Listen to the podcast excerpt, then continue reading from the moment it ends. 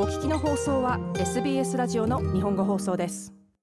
ノーザンテリトリーでは洪水で住処を追い出された170人余りの生徒がダーウィン避難所内の仮の教室で学校を再開しました彼らはダグラグ、カルカリンジ、ピジョンホールなどの遠隔地のコミュニティで先週の洪水の悪化から救助された700人の避難者の一部です。当局では彼らが家に帰れるのはあと1ヶ月先になるかもしれないと言っています。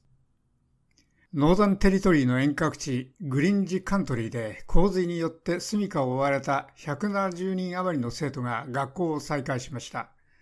この子供たちはダーウィンからほぼ800キロ離れたダグラグ、カルカリンジ、ピジョンホールの各コミュニティで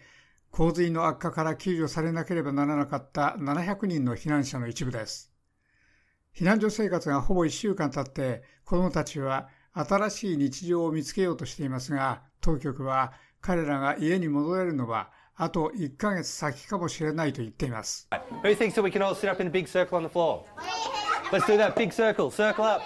床の上にみんなで輪になって座れると思っているのは誰ですか？さあそうしましょう。大きな輪、丸くなってください。大きな輪、大きな輪。床の上に大きな輪です。ダグラグとカルカンジのコミュニティの小学生たちは惨憺たる状況を最大限利用しています。ベン・キンダーさんはカルカリンジ学校の上級教師です。彼らは多くの経験をしましたが、まだ日々の生活の喜びがわかります。ですから、まだ笑顔がたくさんあります。私たちはほぼ毎日水泳ができましたし、まだ遊び回っていますし、子供になって彼らの生活に学校も問い返しています。しかし、学校に戻る用意がない生徒も何人かいますが、それは全く OK です。キンダー先生でした。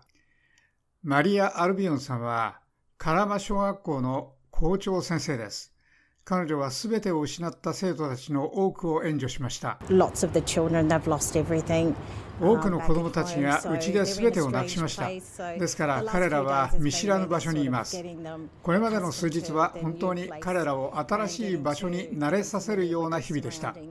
それから彼らの環境と彼らを支援するためにここに来た人々に慣れさせます。アルビオン校長でした。大雨で先週、ビクトリア川と周辺のクリークが氾濫し、住宅が浸水しました。住民たちは自分たちのペットや持ち物が流されていくのを屋根から呆然と見守りました。ベン・キンダーさんが説明します。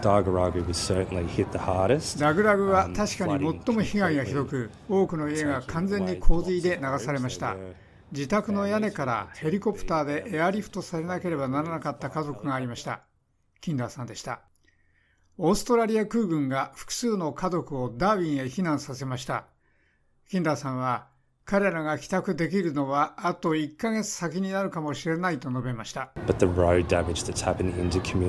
しかし、現在コミュニティ内の道路が壊れているということは、それらがオンラインになるまで食料トラックやディーゼルトラックは戻ってこれないということです。キンダーさんでした。洪水の水もビクトリアハイウェイを閉鎖しました。フィッツロイクロッシングブリッジが去る1月の洪水で破壊されたため、今度の洪水で東キンバリーへの内陸の唯一の供給ルートが切断されました。ウィンダム東キンバリーシャイアーのデビッド・メンゼル村長は、住民にとってはチャレンジングな時だと述べました。これはただ精神的なストレスに加わります。この時点で本当におなじみのコミュニティメンバーと我々のビジネスの両方のしぶとさが弱まりつつあると思います。メンゼル村長でした。修復のタイムラインはまだ数日先です。しかし今のところ不確かな未来に直面している最も幼い避難者の教室には慰めがあります。以上、アレックス・アニファンティスとノーザンテリトリー特派員のレイティシア・レキムが SBS ニュースのために制作したレポートを SBS 日本語放送の長尾久明がお伝えしました。もっとストーリーをお聞きになりたい方は iTunes や Google ポッドキャスト Spotify などでお楽しみいただけます。